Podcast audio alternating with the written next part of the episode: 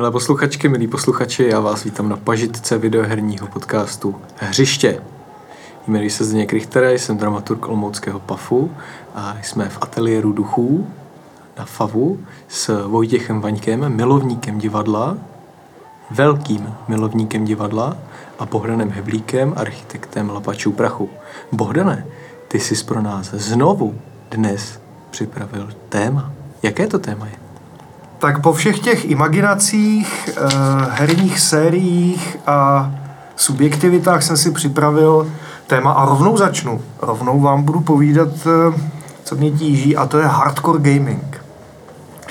Myslím, že v dnešní eh, slabé hodince bychom se měli bavit o tom, jaký je například rozdíl mezi někým, kdo si hru, kdo hru si zahraje poprvé, třeba ve 20, ve 30 letech, a někým, kdo hraje už od dětství a už vlastně v této kultuře vyrostl.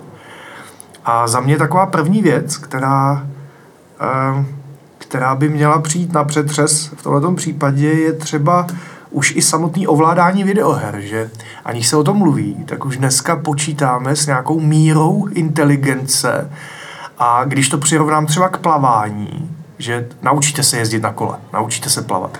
A pak už je to pro vás věc, kterou děláte instinktivně celý život. Já jsem přesvědčen, že třeba tak, jak vypadá podoba dnešních ovladačů konzolových her, kdy máme uh, ty takzvané houby, ty ovladače, tak je třeba pro novýho hráče, někoho, kdo poprvé přijde ke hrám, hrozně těžký se naučit vlastně v tom světě eh, hýbat a orientovat. Že pro ně je hrozně jednoduchý vlastně, když chce jít doprava, tak dá tu houbu doprava, ale vůbec mu nedojde, že se musí podobně jako s tím plaváním nebo jízdou na kole naučit to, že tu levou houbu dá jenom dopředu a pak tou pravou vlastně, kterou má na natáčení kamery, tak eh, vždycky si rámuje eh, vlastně prostor, který eh, chce vidět tak, aby se cítil bezpečí. A tohle je věc, která musí vlastně se podvědomě namemorovat. A to by byl nějaký takový úvod, kterým bychom měli rozjet uh, hardcore gaming. Vojtěchu, ty, ty jako někdo, kdo spolu uh, s panem Kudělkou připravil pro muzeum takový speciálním ovladačem vlastně zase, co, co ty a ovladač?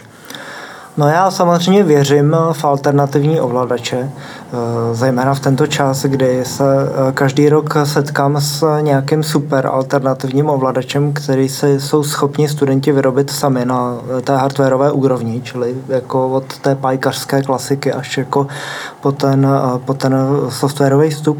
Nicméně já jsem velký optimista právě k ovladačům a myslím si, že tím, že vlastně většina herních mechanik je právě definovaná primárně ve vztahu k ovladačům, tak si myslím, že v této oblasti by se mělo jako mnohem víc experimentovat. Ne, že tady máme jeden ovladač, do kterého se přidá jako naprosto eh, skopický haptický množství eh, jako plochy po 20 letech a všichni z toho dělají jako obrovský halo, jaká to je revoluce, to samozřejmě žádná revoluce není zejména v kontextu třeba Steam kontroleru, který byl velmi zajímavý kus vlastně hardwareu. A už jen to, jak se dokázal vlastně vnutit eh, do všech her v podstatě, jak, jak byl vlastně nad, nadřazený, pokud s tím člověk tak pracoval vlastně všemu a bylo možné si tak zkusit vlastně hrát eh, s takovýmhle typem ovladače i něco, co na to vůbec není uspůsobený, což byla jako zajímavá zkušenost hrát eh, real-time strategii třeba na, na ovladači, nebo Baldur's Gate, prostě dva jako na PC, na ovladači jako zajímavý. Čili já zrovna v ovladače věřím, že je to zrovna něco, co by mohlo jako spasit ve smyslu citlivosti třeba, nebo vůbec jako ve smyslu nějaký, jako, nějaký vzdálenosti od toho zařízení, na kterém hrajeme, vzdálenosti od obrazovky v měřítku a tak, že by to mohlo výrazně ovlivnit samozřejmě hraní her a hlavně to, jak ty hry vypadají, jak se ty hry jako hrajou. To, že dneska zmáčknu Ačko a ta hra se mi dohraje, nebo se prostě přilepuju na, na překážky, jako tady ty Borderlands, Doom a podobné hry, kde se nic neděje, nic se neděje, nic se neděje a najednou přijdu do prostoru, kde jsou všude překážky a červený sud tak je jasný, že ze všech stran začnou vybíhat. A celý je to uspůsobený na to, abych já byl eh, schovaný za překážkou a až oni vyběhnou, tak střelím do sudu a zbytek už nějak postřílím. Čiže i ten primitivismus toho míření, to, to jak vlastně ty střílečky jsou jako vyprázdněný, jak, jak mají tu obrovskou toleranci, nebo mají dokonce jako autoshooting, jo, což jsem si už jako v roce 97 myslel, že, může být, že musí být naprosto nepoužitelný a stále to existuje. Asistence v míření, protože to nejsme schopni na těch ovladačích vlastně dělat přesně. To je šílenství naprostý. Jo. Takže jako ovladače určitě vítám vždycky nový, protože prostě ty mají šanci změnit hry. Jo. Samozřejmě možná ne v takovém jako masovém měřítku, ale ta šance tam pořád je, protože ovladače jsou necitliví. A s tím hardcore gamingem to samozřejmě souvisí, protože to je určitý typ nějakého technologicky laděného fetišismu, kde hardcore gaming eh, jsou i setupy na Street Fighter a tady ty, že kde se to výhradně hraje na ty automatové kompozici, kupují se kvůli tomu speciální hardware a tak dále a tak dále. Takže za mě určitě hardcore gaming je spojený s hardwarem. No, hry, kde potřebuješ čtvrtou joystickem, samozřejmě ne, to nezachrání klávesnicí. No. Ta otázka ale za mě byla eh, spíš než o hardwareu, tak jestli si dokážeš představit, jak by se dal urychlit nebo eliminovat proces toho, když přijde někdo úplně nový ke hrám, aby nemusel mít tak složitou výbavu, ať už podvědomou, nebo Eh, co mám zmáčknout, kde je R1, eh, co je křížek, čím se potvrzuje. Jo, že si možná dneska neuvědomujeme, jakou musíš mít jako už přípravu na to, aby si ty současné hry, a když jsme se bavili v minulých dílech o nějaký herní sérii a tak, tak jestli pro někoho, kdo jako do toho vlaku dneska naskočí, protože ty Ačkové eh, hry mají tak obrovský marketing, že už to zasahuje i lidi, kteří by v životě hry nehráli. Kor teď v pandemickém období spousta lidí kupuje PlayStationy, ptají se mě, co mají hrát a já vlastně na základě toho, co ty, jak ty lidi znám za tu dobu, tak se jim snažím nějaký hry doporučovat, ale eh, nakonec se narazí vždycky na to, že eh, nejsou schopní ty hry ovládat, že už mají vlastně takovou minimální úroveň ty hratelnosti, že to je prostě pro někoho, kdo dneska naskočí úplně No tak, tak to je, tak eh, to ale bylo vždycky. Jo, zrovna ta, ta, ta konzolová evoluce je prakticky nulová. Tam vlastně se to ovládá furt stejně, všechny hry od, od 90. let eh, jsou to je nějakým způsobem daný osy a pak čtyři tlačítka plus další čtyři tlačítka na jiný úrovni toho, toho ovladače, čili tam se nic nezměnilo. Takže tam je to vlastně jedno, jak, eh, jako kdy s tím člověk přišel do kontaktu. Jde jenom o to, že ty hry jsou vlastně čím dál komplexnější eh, v tom rozsahu těch, eh, těch návazných herních mechanik a v tom je to jako nejvíc matoucí. Že jedna věc je zorientovat se v pohybu, což eh, člověk prostě za pár minut zvládne. Pokud je motivovaný to zkusit, tak to prostě zvládne. Ale pak najednou tam je jako, že v téhle stejné hře jako chodím a střílím, otevírám dveře, sbírám puzzle, vylepšu strom dovedností, stavím barák najednou, ve vteřině, všechno je to tam prostě najednou nasypaný. Takže si myslím, že to dávkování ani tak není jako v ostychu hardwareu a nějaký komplexnosti, že uh, není prostě složitý pochopit, že jeden joystick ovládá kameru, druhý joystick ovládá pohyb a pak máme víceméně čtyři tlačítka, kterýma se ovládá celá hra. To už víc zjednodušit vlastně nepůjde. Ten problém, který ty lidi mají, si myslím, je právě v tom, co se stane potom jakmile oni se osahají tady to schéma, což trvá třeba 10 minut a víceméně to je schopný člověk nějak minimálně ovládat, tak se začnou kypit a kypit vlastně vrstvy herních mechanik, mechanismů a systémů a struktur, který už vlastně potřebují tu hráčskou zkušenost najednou je tam jako crafting, z ničeho nic spadne z nebe, najednou jako já si, já si musím jako namíchat nějakou, nějakou věc. Hodinový textový tutoriál. A, a už najednou, ale to vychází pouze z herního kapitálu, z žádného jiného ne. A tam může být problém. Jo.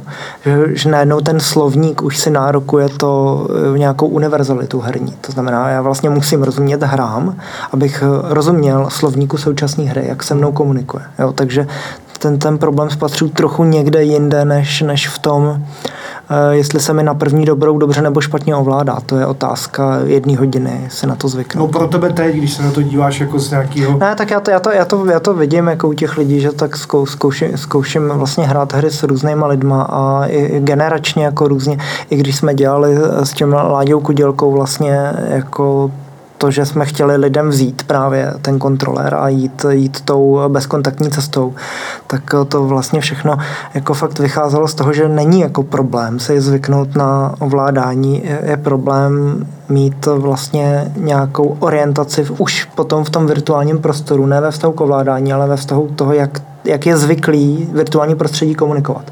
Jedno menu, druhý menu, třetí menu, jeden inventář, druhý inventář, třetí inventář. Jeden je takový, jeden, no, jeden je makový. Jo, teď v některém můžu kombinovat předměty, v některém najednou nemůžu. Ně, ně, nějakou, nějaký dveře můžu otevřít, nějaký nemůžu. Vůbec není jasný jako ten kontext, jako proč to najednou jde předtím to nešlo. Jo? Že to jsou vlastně věci, které už jsou zažitý v té v videoherní vlastně jako historii a ty jsou bezohledný, ty jsou nekompromisní. Jo? To, to se nezohledňuje vlastně pro nový hráče.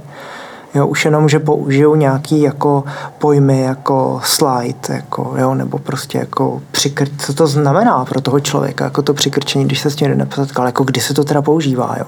Většinou se to odprezentuje explicitně, jo, že prostě lezu najednou je spadlá traverza, ji musím přeskočit, nebo ji musím podlíst a na tom se ukáže to ovládání.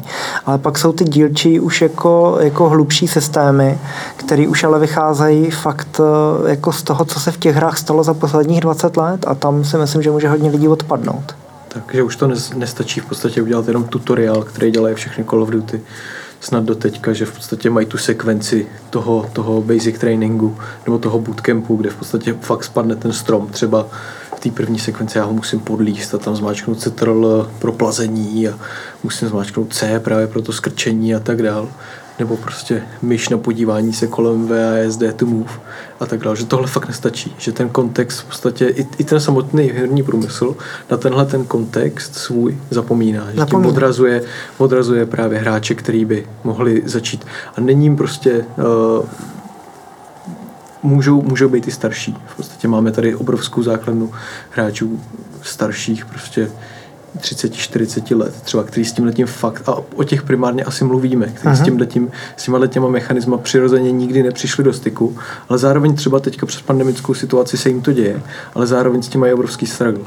No, protože prostě jako jedna věc je udělat nějaký tutoriál nebo nějaký onboarding a druhá no, věc pardon, je... já proto musím skočit. Pro mě, a doufám, že i pro vás je tutoriál z prostý slovo a měl by uh, někdo, kdo ten tutoriál do té hry dá, podobně uh, dostat prostě nejvyšší trest jako, volb, jako při volbě obtížnosti a tak. To je, to je, nebo dobře, bavíme se o nějakým hardcore gaming, ale hra, která začíná tutoriálem, to je prostě špatně, to je okamžitě jako konec.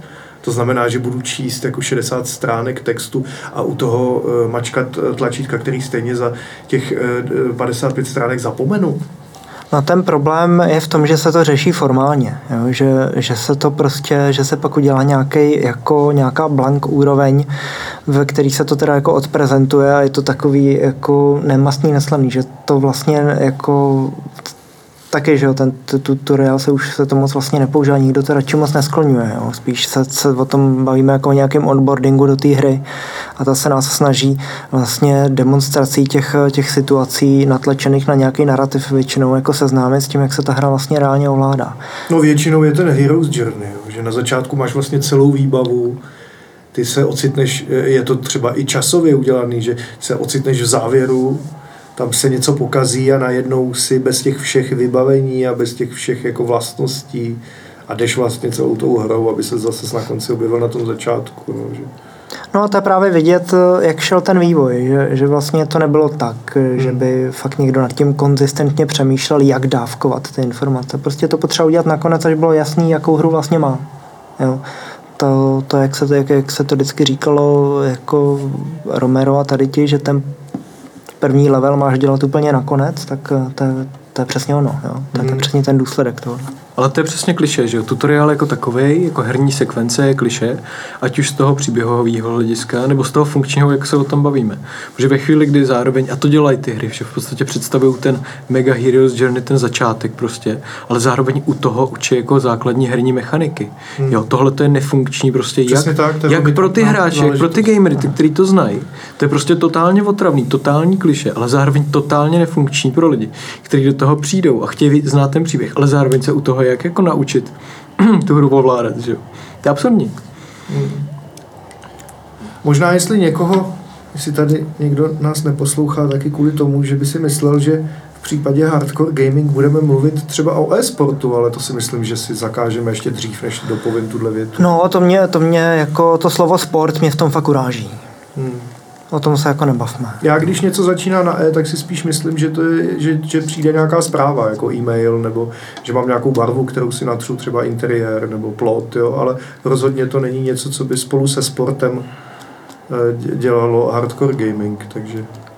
Jako pokud má člověk ke sportu nějaký vztah, ať už jako romantický nebo jako vůbec jako jakýkoliv, aktivní nebo pasivní, tak prostě slovo e-sport je vrchol toho paskvilu.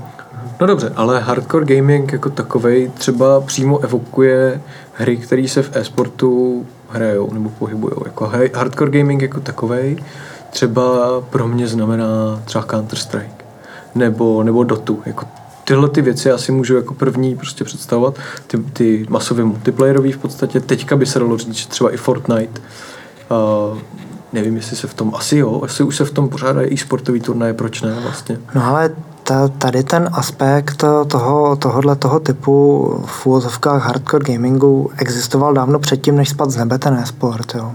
Ten jenom vlastně zapouzdřil, zapouzdřil nějaký nový marketingový formát, který, který vlastně se do toho podařilo jako vložit s tou obecnou popularitou her, jo. ale samozřejmě to tady jako bylo vždycky, jo. Ta nějaká jako hardcore gaming, ono to zní samozřejmě jako honosně, jo, ale v podstatě to jako není nic jiného než eh, jakýkoliv typ intenzivního hraní, jo.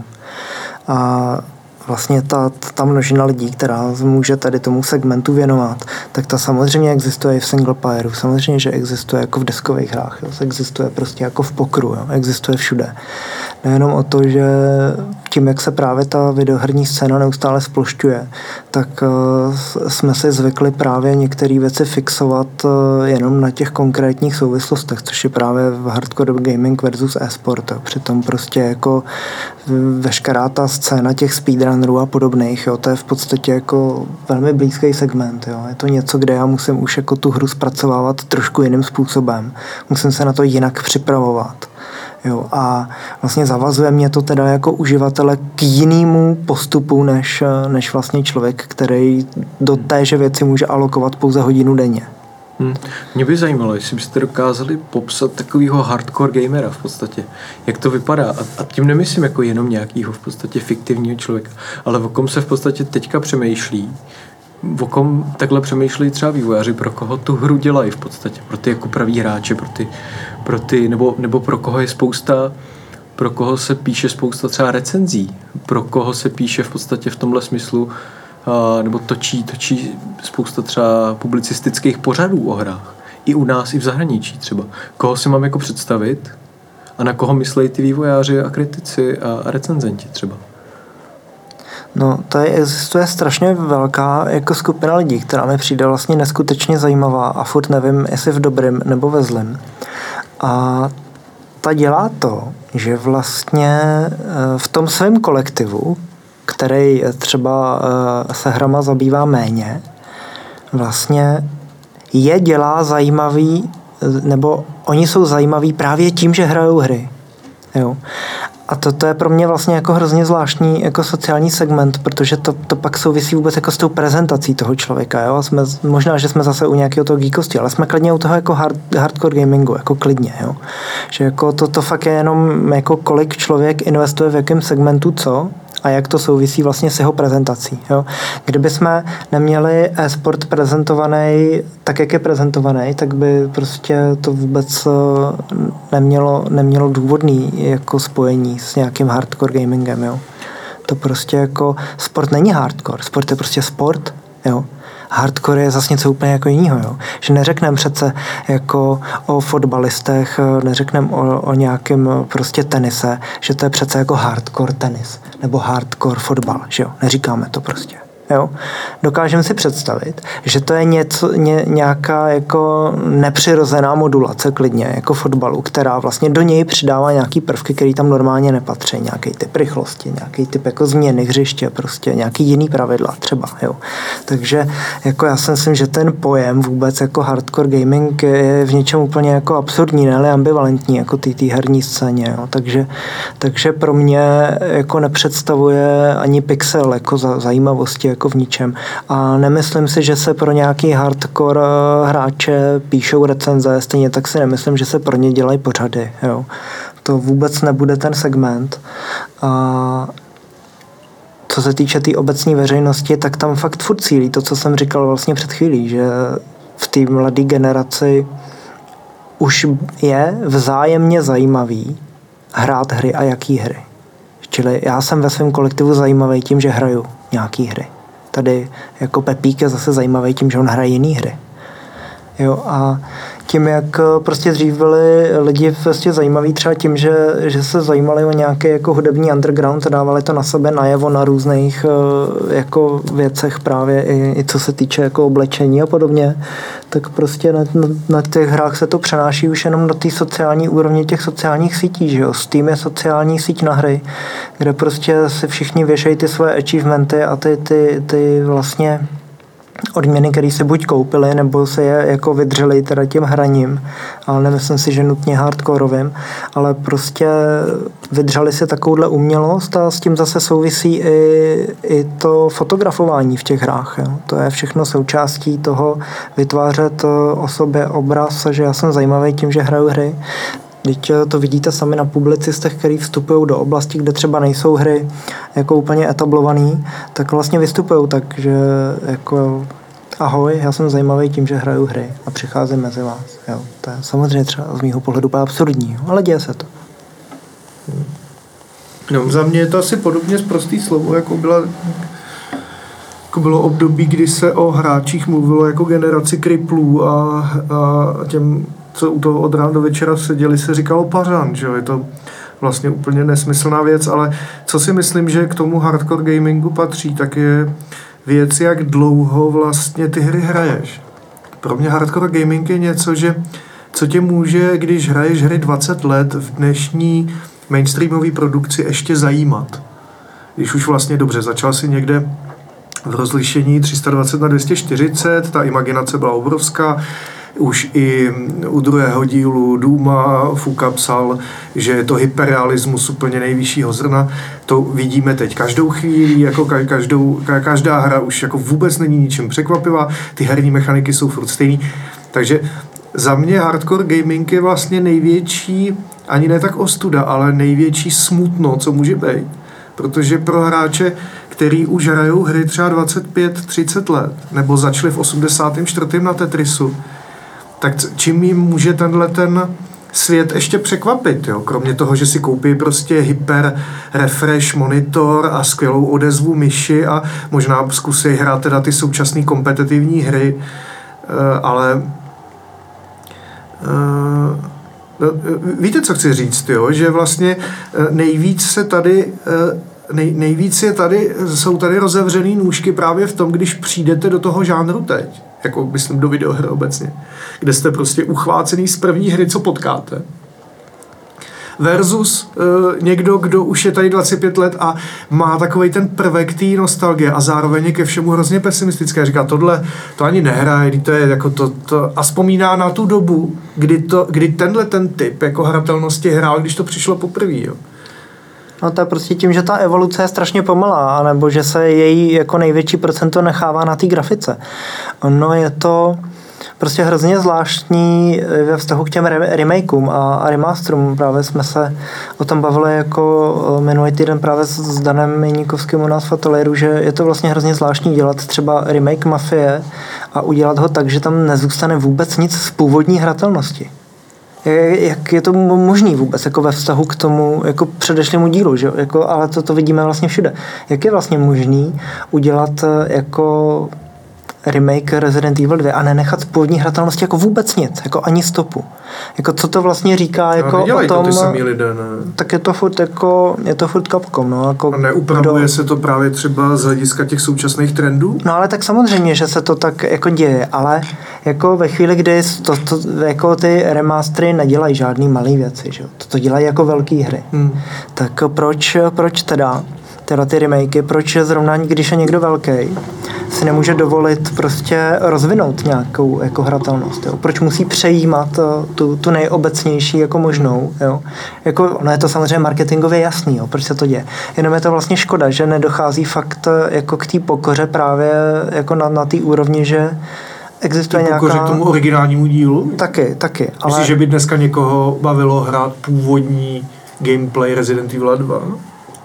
No myslím, že to fakt nemá jako obdoby, jako kamerově, je to fakt furt hmm. zajímavý, furt je to vlastně aktuální. Myslím si, že lepší kamera na horor neexistuje, hmm. protože od té doby, co jsou ty horory jako a priori first person, tak jsou to jenom lekačky. Někam koukám, přestane mi svítit baterka náhodou a když ji znovu rozsvítím, tak mám před sebou ksicht. To se vůbec nedělo, to vůbec nebylo potřeba. To bylo prostě o tom, že ti vývojáři přesně stanovili, odkaď kam ti hráči uvidí Hmm. A v tom byl ten horor.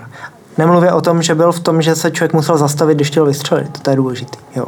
Ale to, že vejdu do místnosti a slyším tam zvuky a někdo je pravděpodobně přede mnou a já mám na výběr, že tam vystřelím a pokud hraju na nějaký hardcore mod, tak si to ale rozmýšlím, protože mi ta kulka bude chybět tak to už je vlastně ale nějaká souvislost, do které mě dostala ta kamerová situace té hry. A v tom je to zajímavé. To je design prostě. Hmm. Jo? Hmm. To není, že na mě nabíhají nějaký monstra, plivou krev a, a já musím prostě potom klikat, abych si ho jako teda strhnul z krku. Jo? To je ten horor současný. Jo? Si, si, si to odklikat pryč. Jo, ten horor. Ten vůbec není v těch kamerových situacích, ten vůbec není jako v tom napětí třeba v jedné místnosti, v tom očekávání. Jo. To jsou střihy, hlasitý křik, a nebo pak samozřejmě jako krev, to, to, to funguje, v úvozovkách funguje vždycky. Jo. Takže to jako... No tak ono je spíš jakoby diskrepance mezi vývojem designu her, který je pomalej, a vývojem toho marketingu nebo PR těch her který je hrozně nabustovaný, který je hrozně rychlej, který je mnohem větší, než kdy byl v podstatě. Hlavně má předobraz, může se z tak. čeho učit. Tím že? se ty hry je to pro něj tak jednoduchý. Ale to je veřejný obraz her tohle to v podstatě a těch jako hardcore hráčů nebo tohle, té participační kultury, která samozřejmě narostla. Ale to taky proto, že v tom je mnohem víc her, který se taky mnohem prodávají v větších množstvích. Ale furt to jsou vlastně ty, ty pomalu vyvíjející se hrozně zajímavé mechaniky třeba, které v počátku byly. Že? Ale tím, jak je to repetitivní a musíme si furt strhávat ty příšery z těch očí, tak tím se to jako pro mě zacykluje.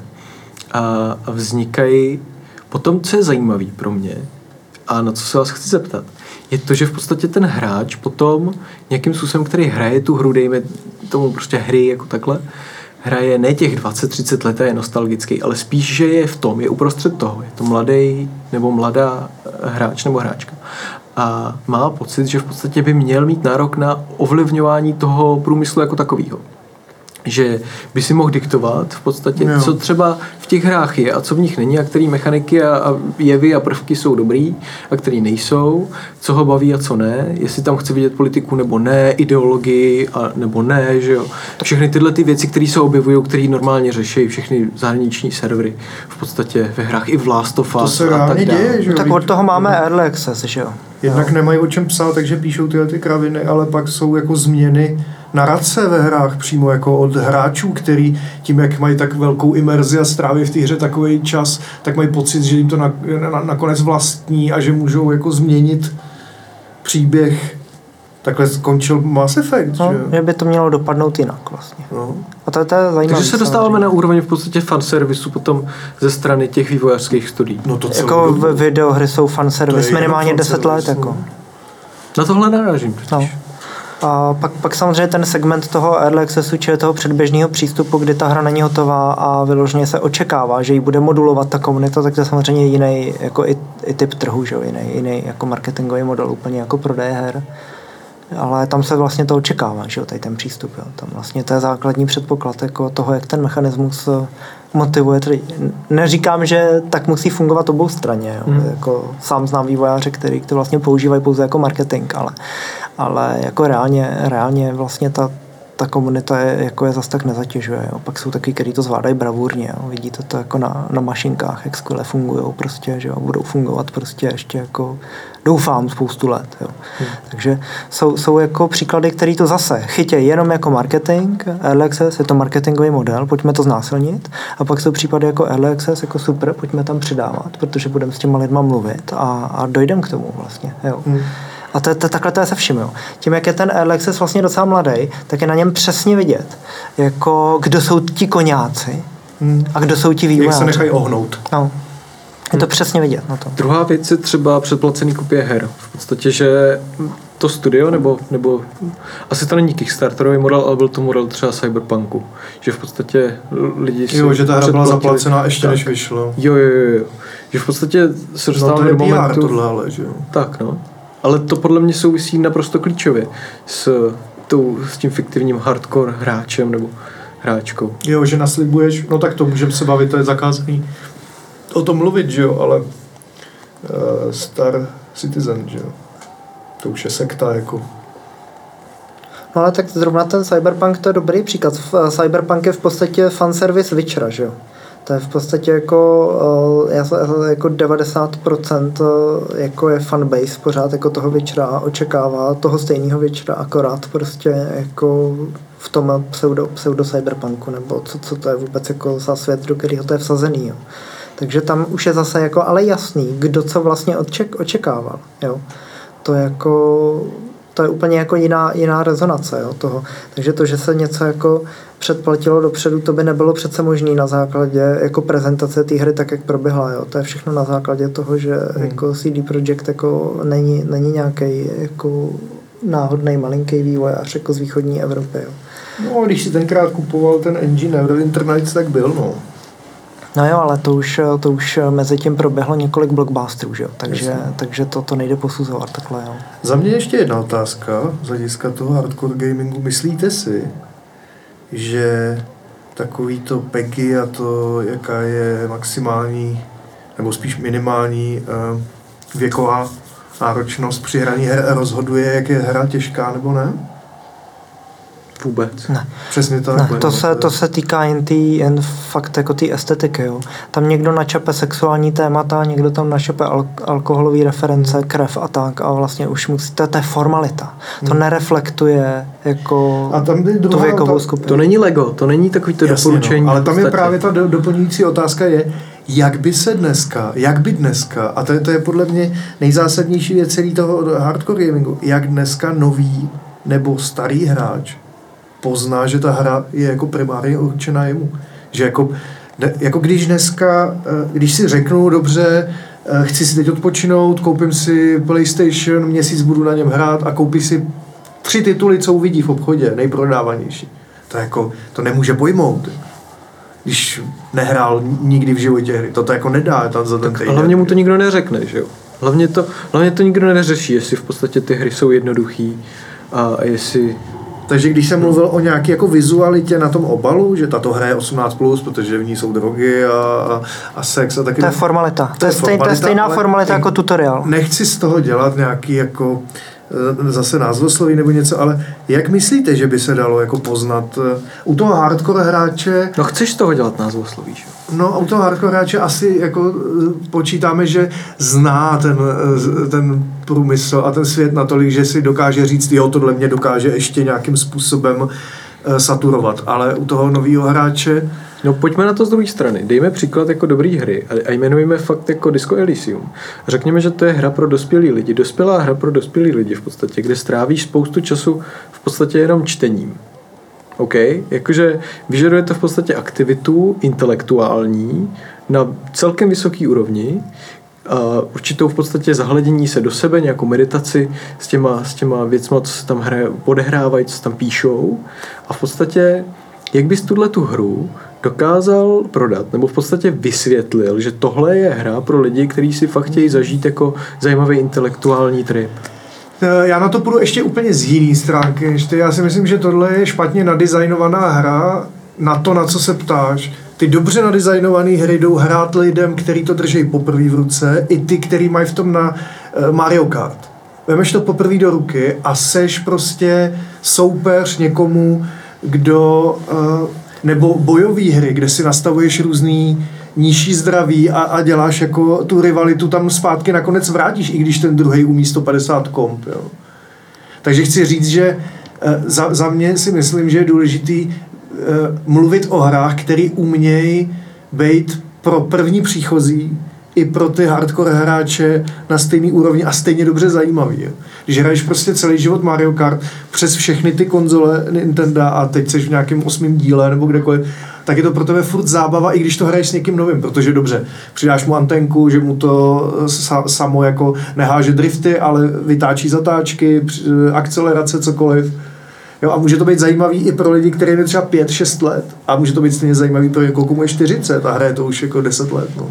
No v tomto podle mě právě rozporuje tomu příkladu, jo, že, že vlastně eh, je jako už ta hra sama o sobě je tak vlastně sploštělá a tak jednoduchá, že je v tom univerzální.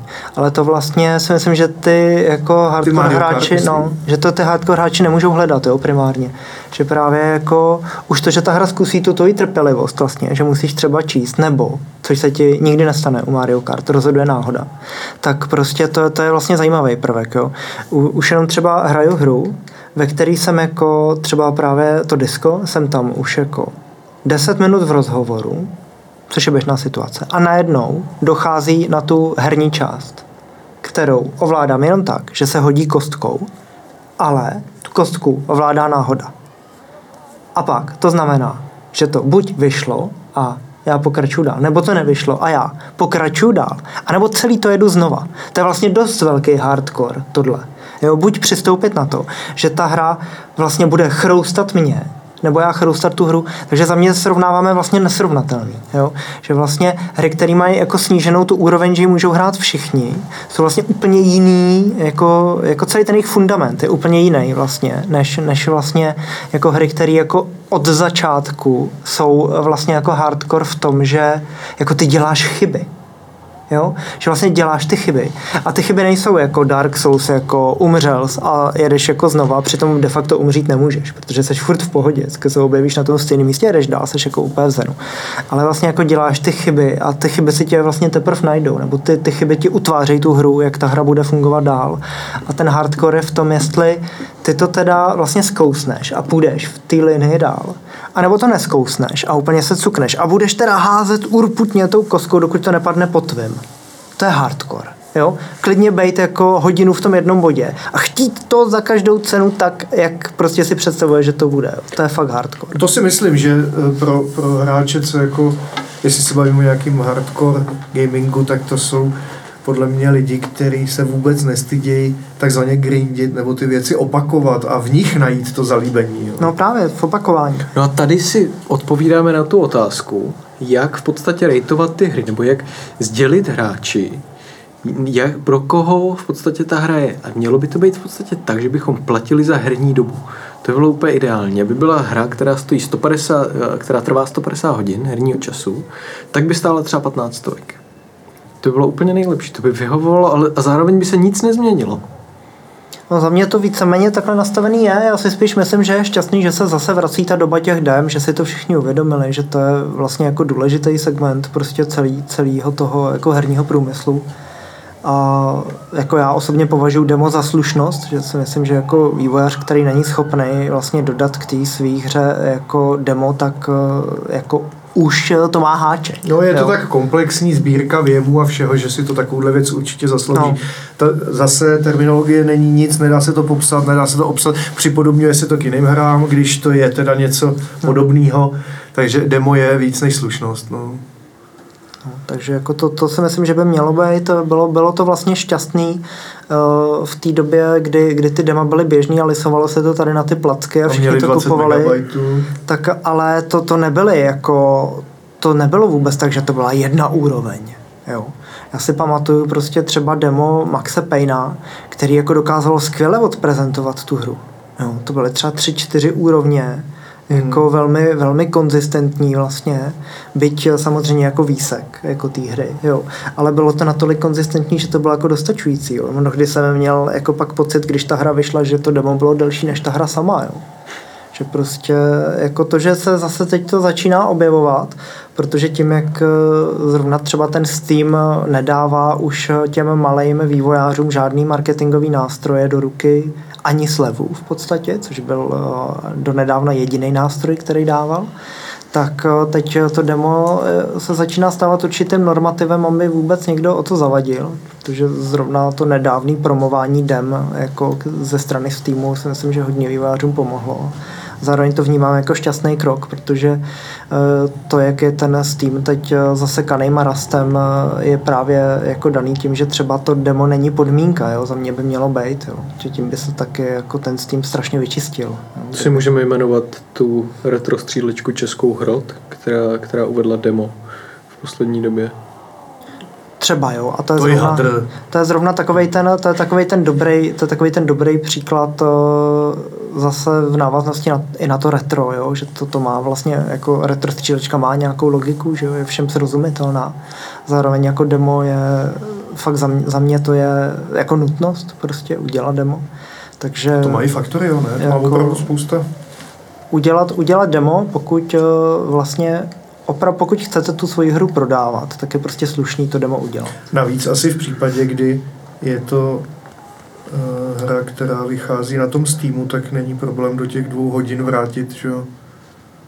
No, jednak ne. A to si myslím, že je ještě vlastně jiný druh činnosti. Jo. No, fakt tam se k tomu proklikat, k tomu vrácení těch peněz. Tak je to součas hratelnosti, jo? No, není, to, není to úplně příjemný a myslím si, že jako už to, že to vyžaduje třeba dost velkou jako alokovanou částku na účtě třeba, Hmm. což ten člověk nemusí jako nutně mít, jako když najednou chce třeba, nechce, aby z něj ta hra tahala peníze postupně, tak chce třeba investovat 80 euro najednou prostě, protože to chce mít jako komplet a ví, že tam jsou tady ty metodiky těch jako season passů a podobných věcí, tak chce to mít jako rovnou komplet, aby k tomu přišel prostě tak, jak to má být v té formě jako takový, jako reálně zamýšlejí ti vývojáři, tak prostě jako to už je velká, velká suma prostě, zejména pokud prostě jste, jste, studenti a jako reálně nic jako nevyděláváte a nemůžete si prostě jako i pětistovka jsou pro vás jako velký peníze, teda jako se já stále věřím, že takový studenti jako existují, takže, takže v takové situaci prostě jako to demo prostě je skvělý. Jo. A teď to nemyslím, že by demo měla být nějaká charita, jo, ale myslím si, že by to měla být slušnost toho distributora, protože i ten distributor eh, tím, že tomu Steamu jako App Storeu a všem podobným je to v podstatě jedno, jako co tam je, jako jestli ty hry jsou dodělaný nebo nedodělaný, jestli fungují nebo nefungují, jestli jsou takový nebo makový. Tak eh, ale z hlediska uživatele jako to demo prostě je fakt slušnost. No. Když bych měl ještě definovat toho hardcore gamera, tak určitě v současné době by to byli právě streameři. E, sledujete nějaký streamery, který třeba, ať už speedrun nebo, nebo jakoukoliv hru, kterou dostanou do ruky, e, vidíte někdy ty začátky, kdy si začínají, začínají vlastně zžít s tím celým rozhraním, s tou hratelností? Mě to, mě to vlastně nezajímá. Jo? Já, já vlastně ten čas, který bych mohl hrát hru, tak určitě ho dám radši do toho, abych tu hru hrál, než abych se koukal, jaký někdo hraje. Takže v tom mě ta základní myšlenka mě míjí. Jo. Jednou za čas se podívám na nějakého streamera, když mě už vyloženě zajímá právě naopak něco, co už jsem hrál, čili něco, s čím jsem přišel do kontaktu a nechci, aby můj kontakt byl, můj první kontakt s tou hrou byl video někoho jiného. V tom vlastně nevidím smysl. Jo. Takže uh, pak mě to zajímá, třeba nějaký speedruny, jo? nebo nějaký sofistikovaný jako gameplay občas někdo udělá, že hraje hru s nějakou specifickou zbraní, jo? nebo ji hraje jenom, že chodí jenom pozadu. Jo? A tak, jo? to mi přijde vlastně zajímavý, protože ten člověk změní ten gameplay tak, jak mě by to nenapadlo. Jo? Tak to mě motivuje se na to podívat. Jo? Ale abych si zažil ten virtuální unboxing, to, to je absurdita jo, pro mě. To jako ten stejný čas, který dám do toho, jak začíná streamer hrát hru, tak ten přece já bych měl alokovat do toho, že já ji jako budu hrát, jo, když mě zajímá. No vidíš, a já to mám přesně naopak. Já to úplně chápu, protože pro mě je to v podstatě, i když na to nekoukám tolik, tak pro mě je to slow TV v podstatě věcí, o kterých já vím, že bych se je nikdy nezahrál. Třeba nový Call of Duty. Já se na to v podstatě podívám, jak to někdo hraje. Jo. Třeba takový ty Call of Duty v tom režimu uh, všichni proti všem, jak se to jmenuje, no ten to musíme střihnout. Mně vypadl nejslavnější žánr teďka, který rezonuje celý Battle světem. Royale? Battle Royale. A já jsem doufal, že to nikdo neřekne. Já Viď? taky, no. Jako, protože, že si to vůbec dovolil, jako. No jasně. Ale zároveň Battle Royale ve chvíli, kdy to hraju jako v Call of Duty, tak já si to v životě mě nenapadlo něco takového stáhnout. A já zjistím, že ono to je vlastně asi i zadarmo a všichni to hrozně hrajou, ale najednou jsou kolem toho v podstatě existuje terminologie. A to mě zajímá asi nejvíc v podstatě. Něco, do čeho já úplně nevidím. A to je třeba i sport, na který jsme narazili. Nebo v podstatě terminologie toho hardkorového hráčství, která se podobá určitým způsobem i fotbalové terminologii. Třeba byť není tak bohatá, byť je mnohem mladší. Ale jsou to věci, kdy v podstatě specializovaný streamer právě na Kotko nebo Valorant a tyhle typy her, tak v podstatě velmi uh, specifickou mluvou představuje fenomény, které já třeba znám z jiných stříleček, vidím, že to je repetice, že bych to nikdy zase nehrál. Ale to sam, ten samotný projev mě hrozně baví. Ale mám ho třeba takhle rád jakoby dávkovaný jednou za půl roku, že v podstatě pak zase vím, co se děje v tý, na té herní scéně a už to jako nemusím podstupovat, že jo. Ale jako ve vztahu ke hrám, který nechceš hrát, to chápu, ale o tom já jsem nemluvil. No, jakože jsem to myslel tak fakt jako, že hry, které chci hrát, tak já ti rozumím, ale zároveň jako mnou rezonuje i to, co jsi říkal v podstatě o těch speedrunech. A to, že někdo projde prostě, nevím, uh, Duke Nukem ruce s banánem jenom, nebo tak. Ono někdy totiž, já to třeba používám zcela záměrně, ty speedruny, protože jde nějaká hra, mě v podstatě jako zajímá, co to je za hru. A najednou mi YouTube doporučí se podívat na speedrun té hry, protože určitě a t- t- takový lidi jsou, co tři dny potom, co hra vyjde, už mají na, na YouTube world record speedrun. A na tom je totiž skvěle vidět na těch speedrunech vlastně ty mechaniky a to, o čem ta hra je. Jo. A je to koncentrovaný a je to strašně rychlý. A funkční, jo? že nemusíš u toho sedět několik hodin, protože ty hry mají dneska hratelnost desítky hodin. Stovky, Některý, stovky klidně, stovky, no. no. No ale tak to je už jako strašně specifická větev že toho streamingu, protože to má nějaký obsah. Jo? Hmm. Prostě jako speedrun je jako specifický přístup, jak ke hře, tak jako k, tý, k tomu, že vůbec máš jako potřebu dávat tady ten typ informace. Jo? To je samozřejmě jako naprosto zbytečný. Jo? Hmm. Jako není vůbec nutný jako řešit za jak dlouho nebo za jak rychlej jako časový úsek se dá hra dohrát. Jo? To už zase je jenom jako o tom, že do toho přidávám nějakou soutěž, která v té hře jako nativně není, protože vlastně hledám to publikum, či to je zase nějaký jako jiný typ vlastně jako marketingu, jako nějakého jako spíš jako parazitujícího na tom médiu, který vlastně hledá, jako co se z toho ještě dá vlastně vytáhnout. Jo, my se nudíme a co ještě s tím dalšího, no. prostě když nic jiného jako není, když toho je spousta prostě. No, že to, to, to je jako troš, trošku jiná jako odnož, ale aspoň má nějakou logiku. Jo? Má, má to nějakou logiku, prostě, že si člověk řekne, já teď tuhle hru vezmu a dohraju jenom s jedním typem zbraně. Já teď tuhle hru vezmu. Protože nějak, nějak se k tomu jako zachovám, už, už udělám vlastně nějakou redukci a rozhodnu se prostě na to pole jako informační jako vstoupit s tím, že vlastně mám k té hře nějaký postoj, jakým způsobem tu hru chci dohrát. Jo? Tak tam, tam to chápu a jinak ne. Jinak ne.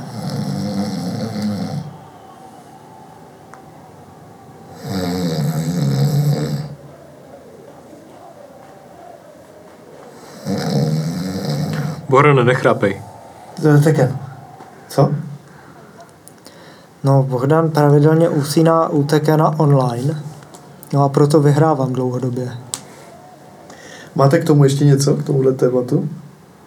Přátelé, loučíme se. Tak zase příště.